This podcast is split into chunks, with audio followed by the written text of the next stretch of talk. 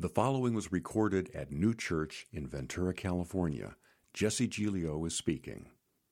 Uh, we've been looking at this story in Genesis, uh, kind of based out of Hebrews, and, and, Hebrews has this, this chapter that talks about the faith of these, of these ancients, of these pillars of the faith. And the writer of Hebrews is, is calling attention to these particular characters, saying, Hey, listen, I know things are difficult now, but look at these characters. Look what got them through. And one of the characters is, is, this person of Abraham, known often for many of us as Father Abraham, the father of the nation, one of our, our patriarchs. And and it calls back to his time and his journey of God calling him out uh, of really his very ordinary life. And we've looked at that the past couple weeks. Abraham was a, uh, was a pagan Gentile. His parents worshiped idols. He was nothing, he was nothing particularly in, uh, special. Uh, he didn't have training. He wasn't through sem- sem- seminary. He wasn't a rabbi. He was just a guy. And God called him and said, I'm going to make a great nation out of you. And begin to pick up this story of Abraham and his journey and these different points along the way where sometimes he's doing well and sometimes he's not. And I think there's obviously a lot for us to learn from that story, this story. Uh, so a few weeks ago, uh, I think we were up in uh, Yosemite. I think it was about a few weeks ago, up in Yosemite, and uh, I shared some of that a few weeks ago. Just beautiful right now this time of year. But uh, one particular incident that happened during that day is we're, we're hiking these trails, and if you've been up to the Mist Trail, Nevada Trail, and up to the fall, and uh, we got up there and we kind of were coming back down and, and we were working our way back kind of the long way than the John Muir Trail, the long way around the falls. And uh, we start that way, and I've done that before. It's not my favorite. I think it's a little bit unpleasant, but it was easier for the kids. We're still on this trail. And it's hot and it's getting, it's about midday, and, and we're kind of stopping at a few places along the way with the kids and the other family, and we're taking pictures. And and one particular kind of rest stop, we see this woman come down with her two teenage boys, and she just looks really disheveled, and the boys look really grumpy. And uh, they're hot, and I, they didn't look like they had uh, at least a lot of water that I can see. And, and I always say, hey, so what's going on? You guys okay? And she's like, I think we're lost. And I was like, okay, you know, and, and we're not way deep in the wilderness, like we're, we're within the realm of the park. And like, it's going to be okay. And so, where, where, are you trying to get to? And she's like, we're just trying to get back back down. I was like, okay, I know, I know the way. You go up, you go up this trail and kind of swing around. She said, we went all the way up there. We didn't see anything. We thought we were going the wrong way. We didn't see any signs, and we just we didn't know. So I came back. So we came back down, and, and I said, well, listen, we're going that way. Do you want to follow us? She said, yes, we'd love to follow you. You know, and and uh, we start going up the way and, and there's not a lot of there's not a lot of options. So we're kind of going up the trail and, and, we would stop for a rest and, and she would stop for a rest. You know, a little a few clicks behind us maybe and we'd go up and then we'd stop and she'd stop and, and her boys being teenagers i could just tell they're uncomfortable with the whole thing and mom's doing her best and and we get all the way up this kind of windy part of the trail, and it, and it, and it gets, there's, there's, there's a good stretch where you don't see any signs, right? There really is. And I, and I told the woman at some point, I like, hey, I get it. Like, I've, I've done this before. I've thought the same thing as you. I think I must be lost. We must be going the wrong way. But just, we'll just keep going the course, keep going the course. And eventually, after a while of feeling like I'm going nowhere, I'm going in a total wrong direction, you see a little sign that points a couple different ways, one back down to the valley floor. And I said, oh, there's the sign up there. You're good, you're good now. She's like, are you sure? It's all I have to do. I'm like, yeah, just follow that, you know, all the way down. And, and she was super bummed when she saw this sign. She's like, I was almost here. She's like, I think we were almost here. We had gotten about to this point, and I turned us back down and all the way back down these, these switchbacks. And there's a principle in that for us in this sort of journey of our life, and, and, and, by way of direction and looking for clarity of path and journey and our story and where we're, we're meant to be going, that we see in Abraham's life. As God set him on a course, we'll see him often take off on these other directions. And he kind of has to get back to a point where he saw a sign, where he goes back, where's the last sign? And for this woman, if she would have just kept going a little further, further along, she would have seen this and it would have sort of worked, it would have worked itself out. But she didn't know, she felt lost, right? And so, a principle for us in this, in this story, and we'll see for Abraham, is you should always kind of go in the last direction God gave you.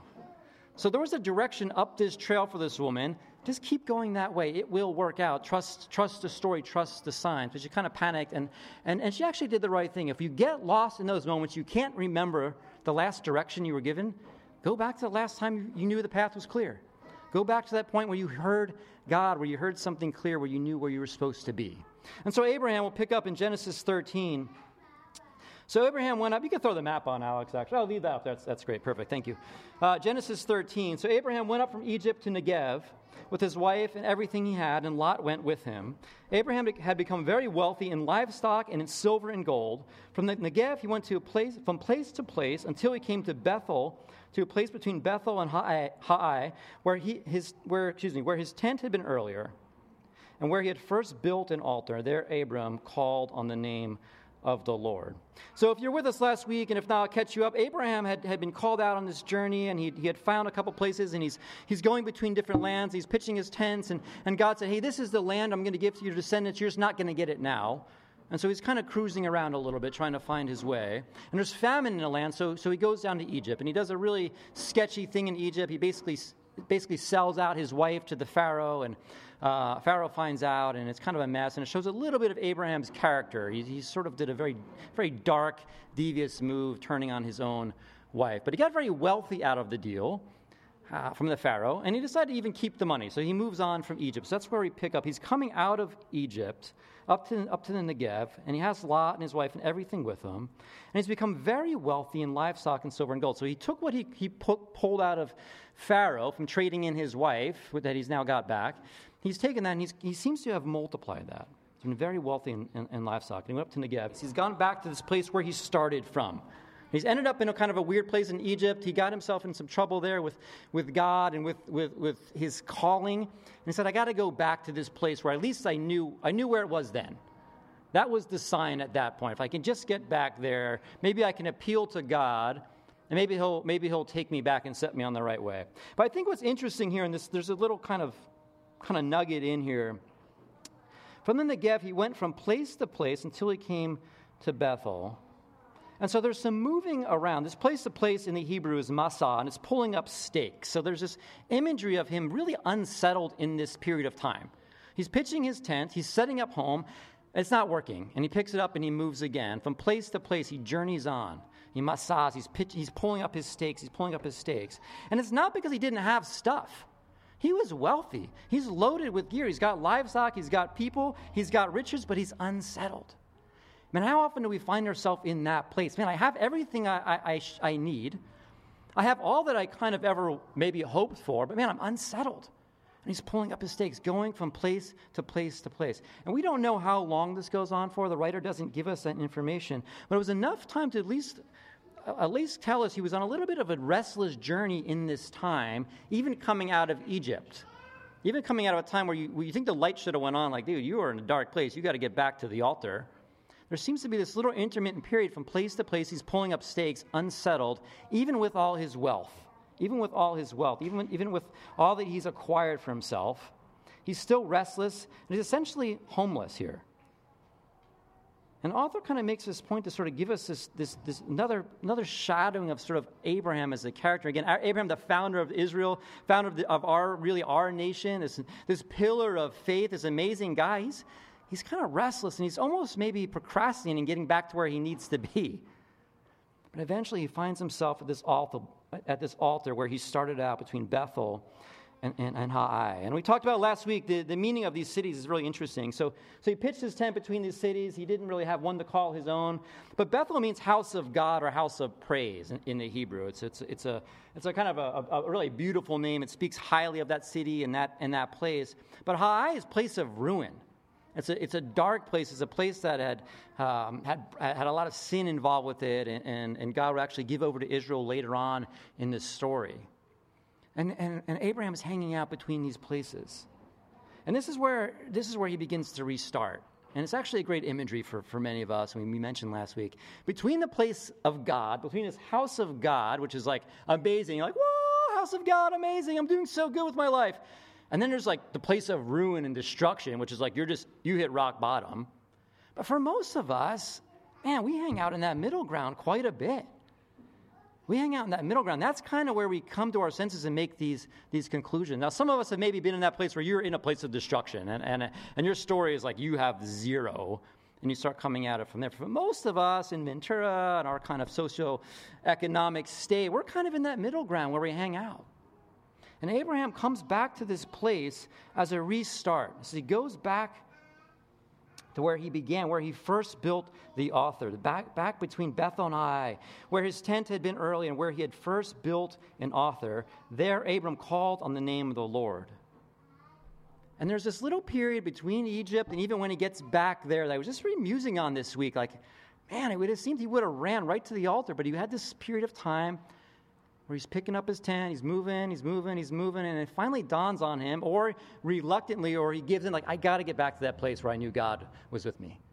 I have to go back to that place God called me first because I knew, I knew something then, and I've maybe forgotten it now. And I don't know what that is for you and I. I think those are, those are interesting questions to ask if you think about your life and maybe you, there's a, you're experiencing some bit of restlessness with your own condition. And you feel like, man, I'm just pitch, picking up my tent and I'm moving around. I have all this stuff now, but I still feel a little bit restless. Go back and think, man, was there a time in your life you felt God speak to you and issue some kind of calling? Say, hey, listen, I've got, God's like, I've got something for you, Abraham. It's going to be awesome. But we kind of get on these roundabout ways, you even kind of see the map. He just kind of wanders around a little bit. And I, and I, think about my own life, and we're not great at building altars, altars and, and, and, and stones and commemorating these moments, right? We kind of have these moments and then we kind of move on. And in, in the history of the Israel's history, they, it was very important for them. We have to build something, or else we're probably going to forget. I need something physical to remind me. And so Abraham has this place of calling that he begins to go back to. And I think for you and I, and I, I, know for me as I thought about this this week, little whispers I've heard from God over the years that some I've jumped on, like maybe you get those movements, maybe in your worship or your quiet time, or you're just out with other people and like, oh my gosh, it's so clear. And then like for a day you do it and then it kind of like tapers off, right? Sort of like our New Year's resolutions. Maybe, maybe that's for you spending time, more time with your kids. Like, man, I just got to be more intentional with my kids. Maybe it's loving your spouse more, more intentionally. Maybe it's being more generous with your time or resource. Or God spoke to you just to be more selective with your media consumption. Like, oh, yeah, I got to cut that stuff out. Then all of a sudden you're right back into it. Right? Maybe it's serving a church or getting involved with caring for the poor or the widows or orphans. Wherever that's supposed to be for you, I believe you probably heard a whisper at some point that called you into something. But man, it's so easy to get off course. It's so easy to get off course. So Abraham gets back to this altar. And the altar in the ancient world um, was really used by everybody. So it wasn't just what will be Israel or sort of the Christian nation. Uh, it was everyone. They, they used different altars for different things. And, and the altar was a place of approach. Now, eventually, it would become a place of sacrifice where there was letting out of blood and repentance for sins. That wasn't exactly what had been set up here yet with Abraham. Remember, he's the first guy. He doesn't even have the Ten Commandments. Like, he doesn't know anything. He's just coming, he's coming into this thing blind. He hasn't read the Bible. He doesn't know who Jesus is going to be. There's no Moses. It's just Abraham. And so he sets up these altars. But the altar for him, in his, in his worldview, in his context, they were a place, place of approach. It was a place to call upon the name of the Lord, call upon the name of God, and remember those glorious promises. This was his altar, place of approach of God to remember, to call on the name of the Lord and remember his promises. So Abraham finds himself back here. And the writer of this likely Moses in, in, in, Exodus 20 talks about the altars that, had, that they were setting up. And I, I actually found this fascinating, and I hadn't really studied this before, but it's Exodus 20, uh, which is a chapter of the Ten Commandments. It's massive, like central to the, to the story of the church and certainly the Old Testament. He gives the Ten Commandments, and in verse 24 of Exodus 20, he says this Make an altar, talking about altars and sacrifice.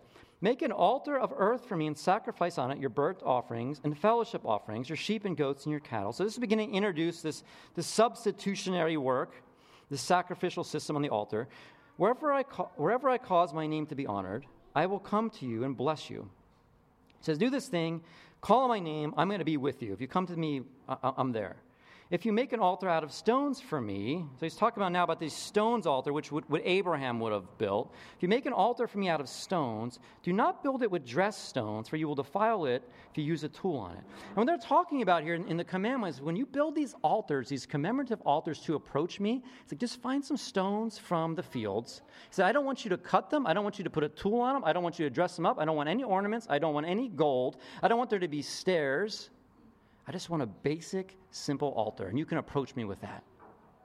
I mean, that is a beautiful little nugget, I think, here, kind of deep in this story.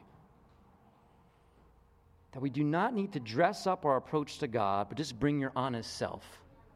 And this is Abraham's coming back to this place again. I could throw that little thing of the stones, right? Just this modest pile of stones that he put up between these two cities that he can approach God.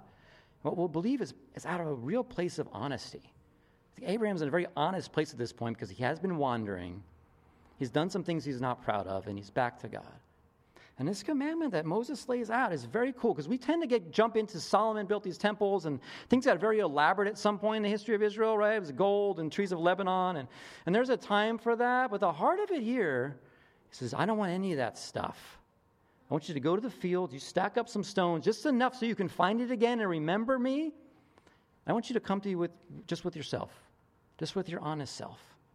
Man, there's just a good I think, encouraging word for you and I as we approach, as the altar of approach of God, whether that's worship, and I think sometimes that's, that's here, sometimes it's in your, in your own time, it's with other people, it's when you're in your car and in the water. How do you approach God? This honest approach of God is do not dress it up. God said, do not even defile it by trying to make it fancy. If you try to fancy up that altar, you're going to ruin the whole thing. Don't touch it. Get the stones out of the earth, put them in a pile. That will work. Man, that's beautiful. And so Abraham came back to that place. Abraham comes back to that place, and God begins to sort of rework in his heart and give him his next, next assignment. And God is faithful, and we'll look at this over his story and the story of, of the Bible. God is faithful even when his chosen ones fail, he's always faithful.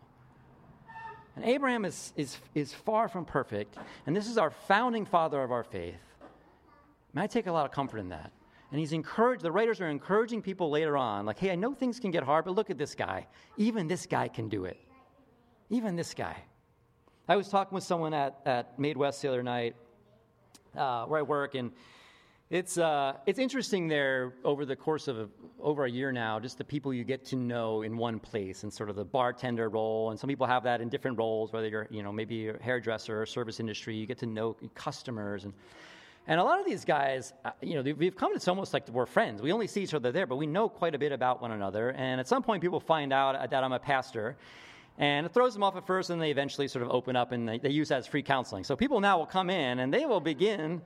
I mean, they share stuff with me that I'm like, wow, like this is heavy, heavy stuff. And, and, I, and I appreciate that. And we, we hear these different conversations. And a guy was in this week, or I think maybe last week, and uh, he's talking about his relationship. I know he's been in this. I know. I know he's been in this relationship for a while. I know the whole thing, you know. And he's, he's like, man, this is getting really hard right now. They've been dating for a number of years, and he's just talking about this tension that he's having. Because he's like, he's like, you're married, right? I'm like, yeah. And uh, and he's like, well, so have you ever had this? And he starts telling me, like, he's like, man, I just.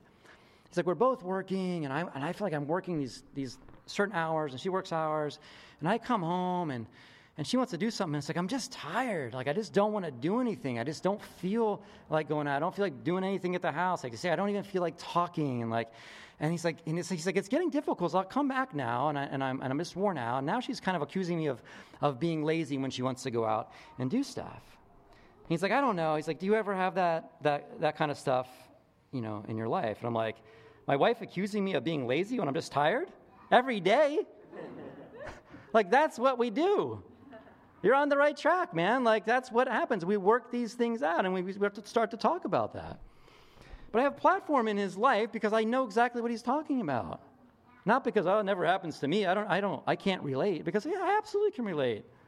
Now, I've been doing it a, number of years, and I, and I think I have some things to say about it after X amount of years of, you know, fighting with my wife. But, you know, but, but it's, it's like, yeah, we can talk about these things together.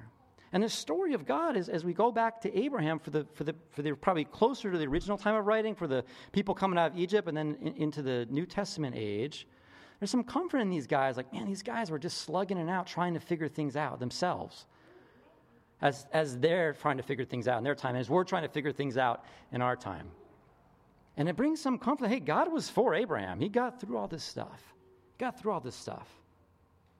And following God, and this is just, just good encouragement, right? Following God has never been about being perfect, but rather being willing.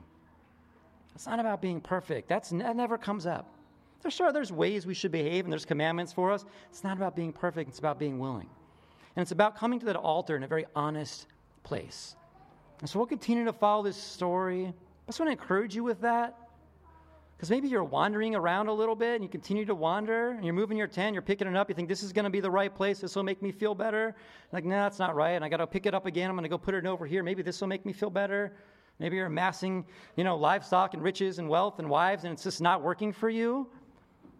And I would just think, encourage you, like if you're feeling a little lost, what was the last time you really felt alive? What was the last sign you remember seeing that said, go that way? Go that way. And when I ran into that woman on the trail, what was really great for her and for me, when she said she felt lost, I said, I know exactly what you're going through. I've been up that trail before. It feels like you're lost. It feels like you're lost. I mean, that's a beautiful thing about honest community, the narrative of Scripture. We can be honest with one another in being lost. And there's probably someone here said, Oh my gosh, I totally felt lost there too. It's just a little bit further down the road. So go back to those places you remember a calling, a voice, a whisper, a sign. And if you have to go all the way back down to the beginning, so be it. Abraham had to go all the way back around all this stuff back to that first one he built. It's like, where was that thing again that I built? Gosh dang it. You know, he had to go out in the middle of his, these two cities. Ah, and he approaches God. The altar was a place of approach. So I'm going to pray. We're going to close out in a song. And um, yeah, we'll just close out this afternoon. God, thanks for your work in us, through us, with us, around us, God. Lord, I pray for, um, oh, Lord, so many things, Lord, just the way we approach the altar. Forgive us for trying to dress it up, Lord, dress ourselves up. Remind us to come to it out of a place of humility and honest places, God. Pray for anyone here just needs to re- be refreshed of where they're going. Maybe they feel lost, like, I don't even know where the sign was. I don't know where I built the altar. I think it's lost somewhere. Or speak to those, those, Lord. Remind them of that whisper, that calling, that direction you set them on once upon a time. We love you. In Jesus' name, amen. The preceding was recorded at Neue Church in Ventura, California. Jesse Giglio was speaking. For more information about Neue Church, go to N-E-U-E-C-H-U-R-C-H dot com. Again, that website address is N-E-U-E-C-H-U-R-C-H dot com. Thank you for listening, and may God bless you and yours.